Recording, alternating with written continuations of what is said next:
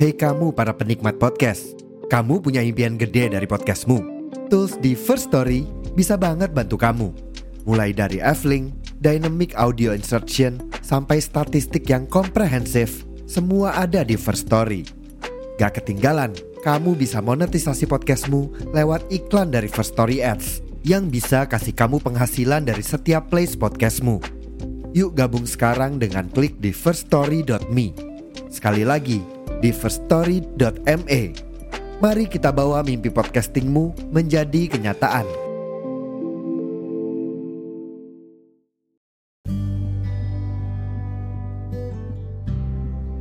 Halo semuanya, balik lagi bersama saya Rizky Kurnia Saya Rayhan Alif.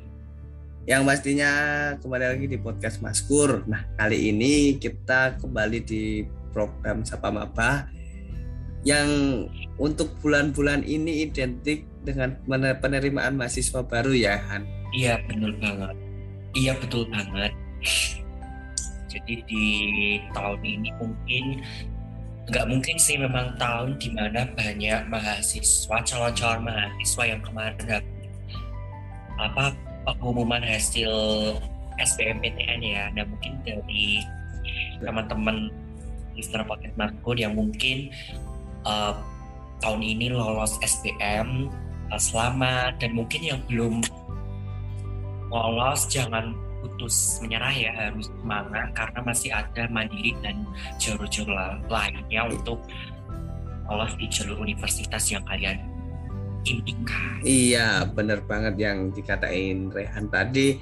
Buat teman-teman yang lo, yang lolos di SBMPTN, SNMPTN ataupun sekolah-sekolah lainnya yang sudah lolos, kita ucapkan selamat dan tetap kalian harus untuk menyiapkan menyiapkan apa saja yang perlengkapan atau hal-hal lainnya yang harus kalian bawa saat nanti kalian di mahasiswa baru. Pastinya kalau di mahasiswa baru, dunia baru, teman baru, apalagi lingkungan baru ya kan? Kita harus adaptasi ulang dari awal. Tapi tapi ya gimana lagi? Kita yang dulunya yang dulunya SMA ya kita harus merubah untuk mindset kita untuk menjadi lebih dewasa lagi di perkuliahannya nanti.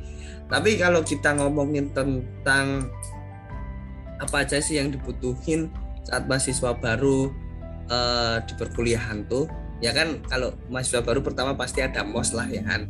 Ya kalau di mos kan itu kan wajib kalau di perkuliahan ya kan mos atau enggak pengenalan lingkungan kampus itu wajib. Nah setelah kita memasuki pengenalan lingkungan kampus setelah kita masuki mos itu apa aja sih yang kita harus bawa untuk peralatan-peralatan? Mungkin kita perlu nggak sih laptop atau tablet atau enggak kita kita hanya butuh HP satu saja untuk di semester satu ini gitu. Mungkin dari Mas Ray dulu yang sudah sekarang udah sampai di semester tua tinggal skripsi. Nah dari Mas Mas Ray sendiri nih, dari Mas Ray sendiri uh, perlu nggak sih apa Mas Ray kita tuh laptop di semester 1 atau tablet atau hanya kita hanya bawa HP satu pun cukup deh. Dari Mas Ray gimana?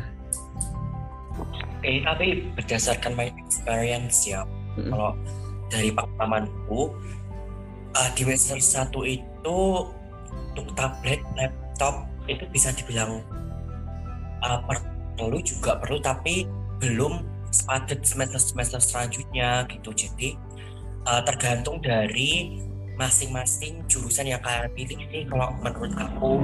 Karena kebetulan kalau di uh, jurusan aku ya di univ aku itu waktu semester satu itu untuk laptop itu uh, jarang jarang kepake. Malah baru kepake itu bisa dihitung kali dua kali. Nggak rutin banget malah justru di semester selanjutnya.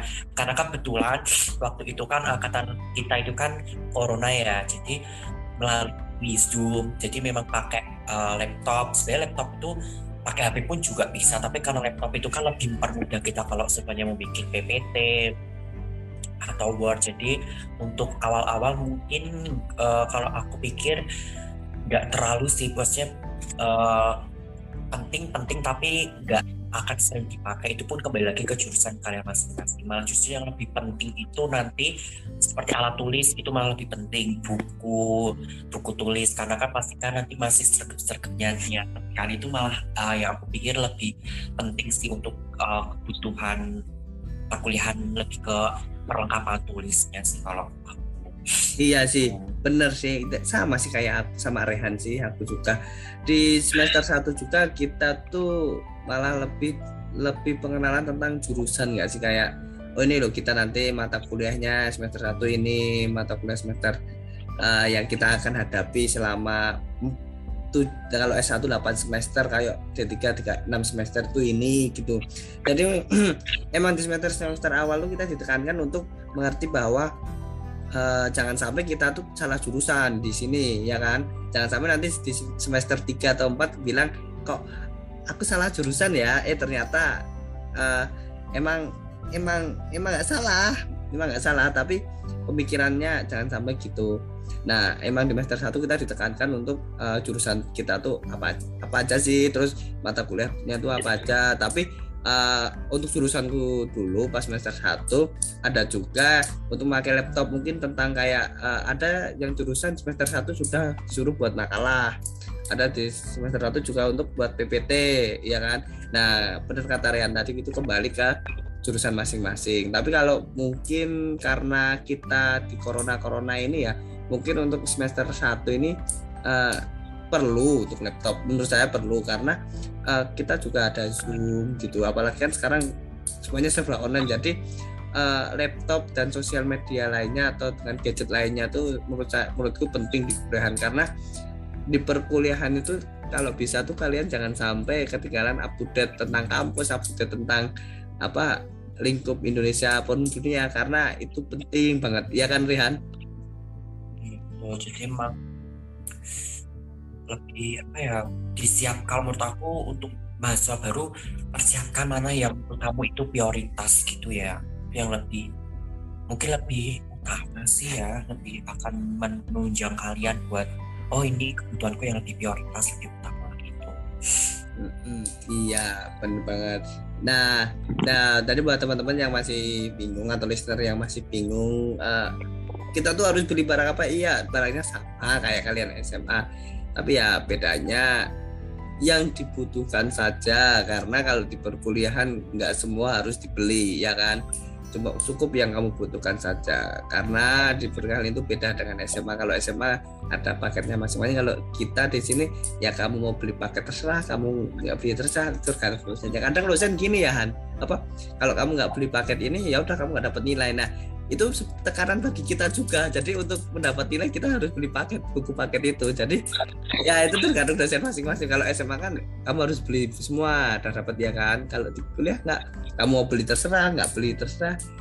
Yang penting kalau dosennya bilang kalau kamu nggak beli buku paket nilai kamu nggak keluar. Aduh mending mending mending ngulang atau mending nggak beli buku paket ya kan? Paling ya buku paket ya sekarang lima puluh ribu tapi untuk mahasiswa lima puluh ribu itu lumayan juga karena untuk makan apalagi anak rantau ya kan kan emang harus pinter-pinter di uh, manajemen keuangan juga untuk kebutuhan kuliah untuk kebutuhan itu juga.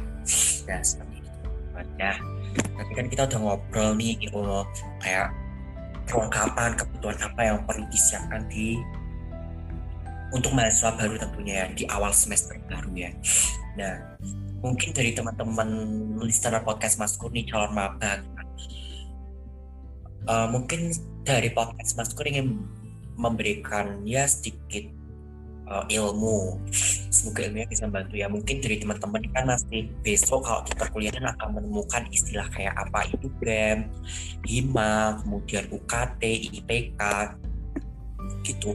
Dan mungkin istilah istilah-istilah baru ya bisa dibilang tapi nanti kalian waktu orientasi akan diperkenalkan uh, apa itu BEM, kemudian apa itu himpunan, UKT dan IPK. Nah, mungkin dari diskurs sendiri bisa memberikan ya sedikit ilmu apa itu dari BEM, HIMA dan UKT atau IPK sendiri itu. Uh, ya, benar.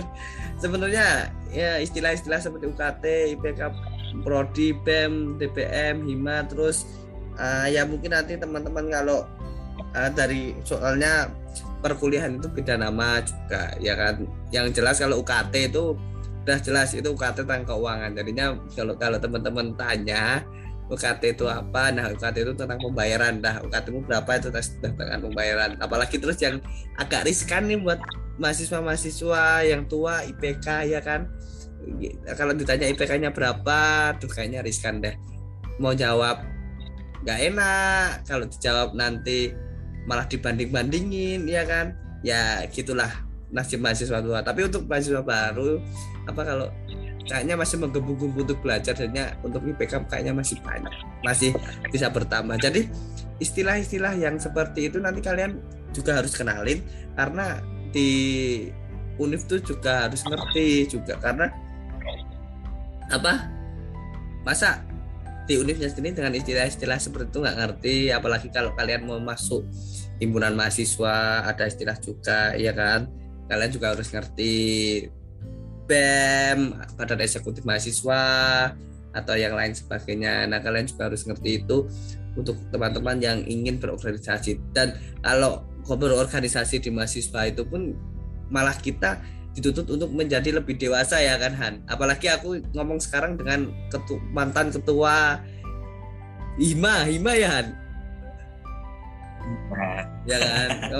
Pokoknya kalau istilah seperti itu penting lah. Coba, nanti kalau ini coba kita ngomong sama ketua Hima deh.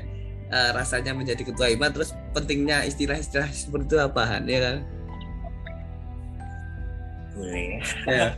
Kan uh, ini kan teman-teman juga pasti mau tanya ya kan? Apa uh, uh, maba kan biasanya maba ah maba nanti ikutnya UKM UKM kan kalau di UN-nya itu unit kegiatan mahasiswa ya kan? Nah kalau di lainnya kan itu UKM itu sama dengan Estrana. Menurut Rehan um, untuk mahasiswa baru tuh harusnya lebih aktif ya kan nggak sih kan kayak ikut UKM atau himpunan mahasiswa biar lebih mengenal kampus. Jangan jangan cuma kayak kalian kuliah cuma kuliah tidur kuliah tidur. Ya kan Rehan iya. Gimana Pur? Jadinya uh, untuk mahasiswa baru tuh kayak lebih aktif gitu ya kan? Disuruh lebih aktif untuk berorganisasi entah uh, nanti ikut kegiatan-kegiatan lainnya. Ya kan kayak seperti Rehani jadi ketua. Mungkin bisa sharing session nih jadi ketua dari awal mahasiswa baru nih. Siapa tahu ya kan teman-teman bisa oh ternyata menjadi organisasi itu begini ya kan? Atau gimana Mas Rehan kalau aku ya buat uh, calon-calon maba uh, ikut organisasi itu penting juga ya Korea karena kan kalau kita ikut organisasi kita tentunya akan menambah relasi kita, ilmu pengetahuan kita. Karena di organisasi itu ilmu yang kita dapat belum tentu kita dapat di bangku perkuliahan. Hmm, seperti benar. Jadi uh, kalau di bangku perkuliahan ya ilmu yang kamu dapat itu sesuai jurusan kamu.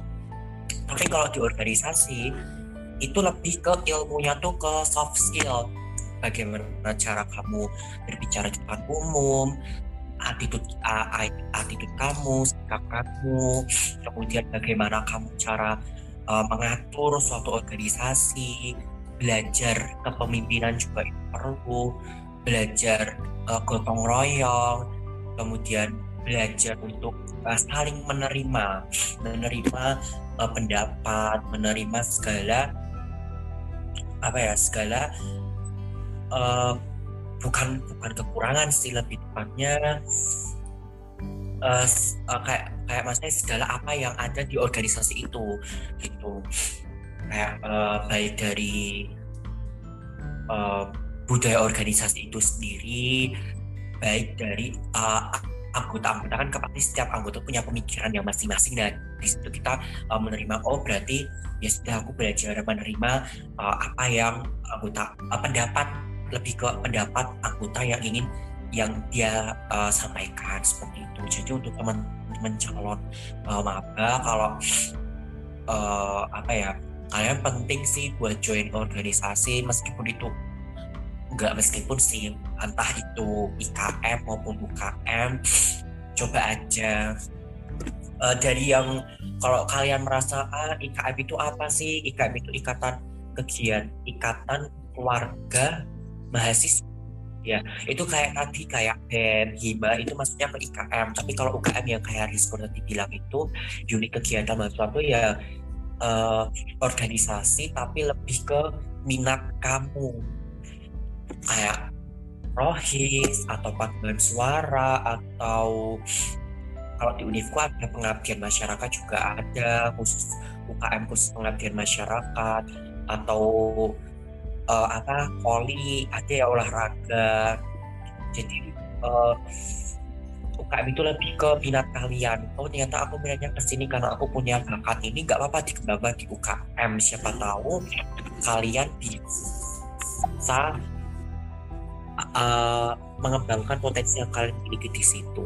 Iya benar banget. Ya yang tadi awal aku bilang juga istilah-istilah seperti itu berbeda setiap kampus ya kan? Jadi hmm, kalau kita jelasin di sini ya, kita pasti ada dua versi yang satu versi tempat Rehan satu versi tempatku sendiri ya kan? Jadi uh, mendingan bukan mendingan sih uh, kita sarankan untuk bahwa istilah-istilah seperti itu nanti kalian masuk kampus dulu biar kalian mengerti. Jangan dipikir sekarang gitu. Takutnya kan dipikirin sekarang malah tambah pikiran ini apa ini apa gitu.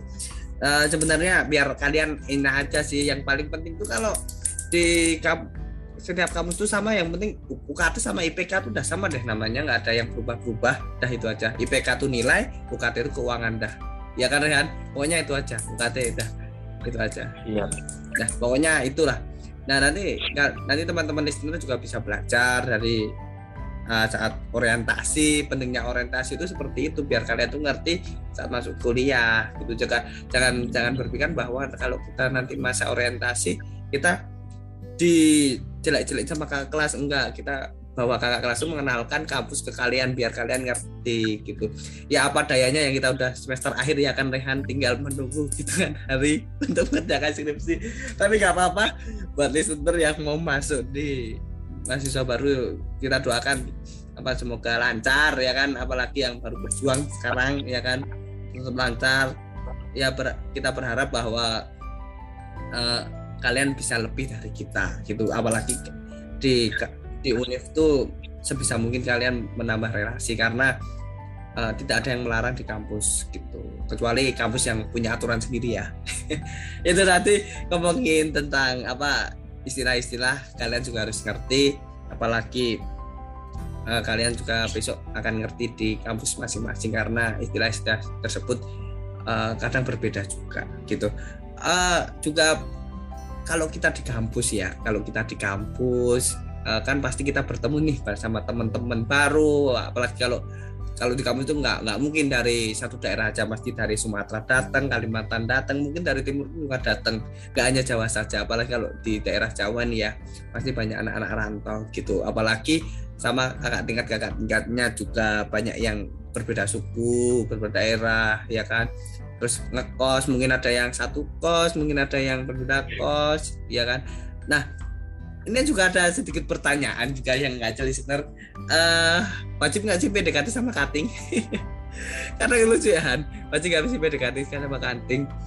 Uh, atau PDKT dalam arti untuk nyari temen ya kan?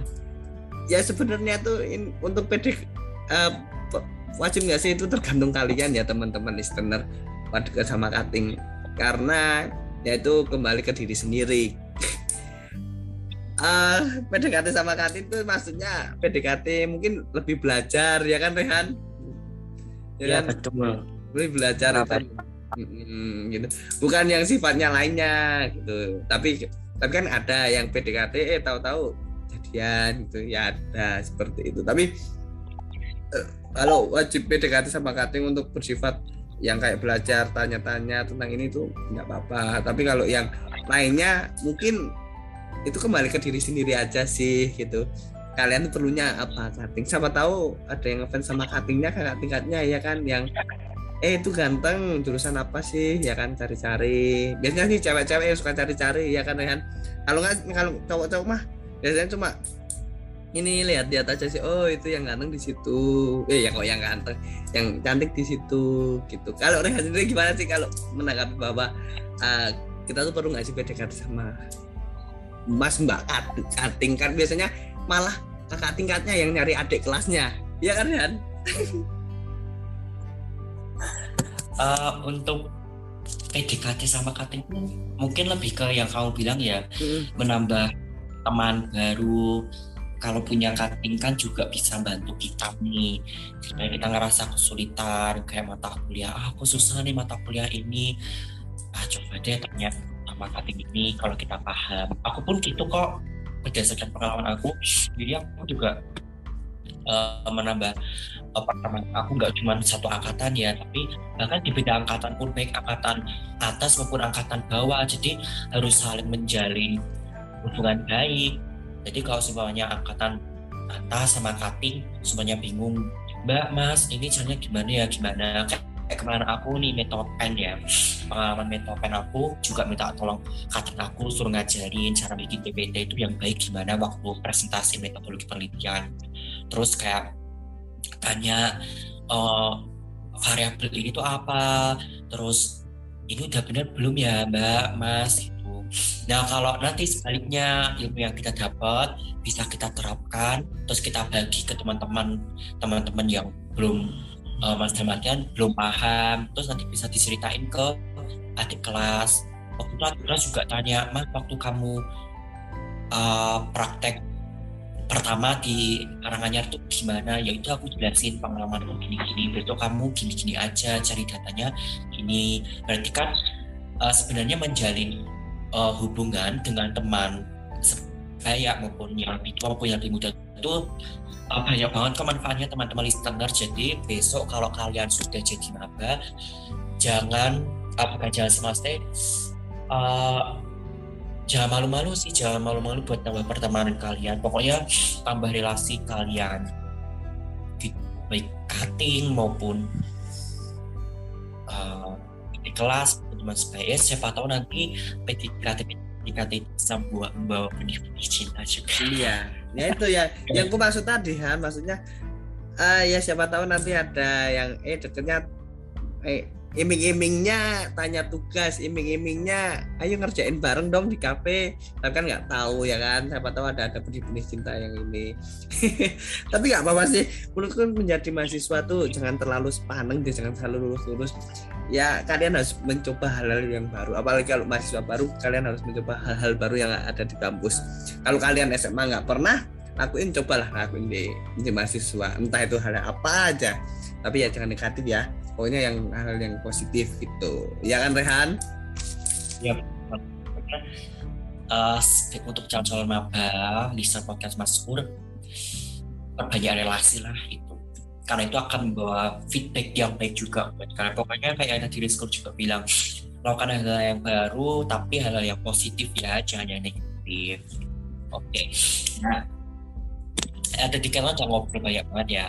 Mungkin dari teman-teman listener uh, pengen kayak uh, tipsnya apa tuh mas? Kayak biar jadi mahasiswa baru tapi yang baik berprestasi.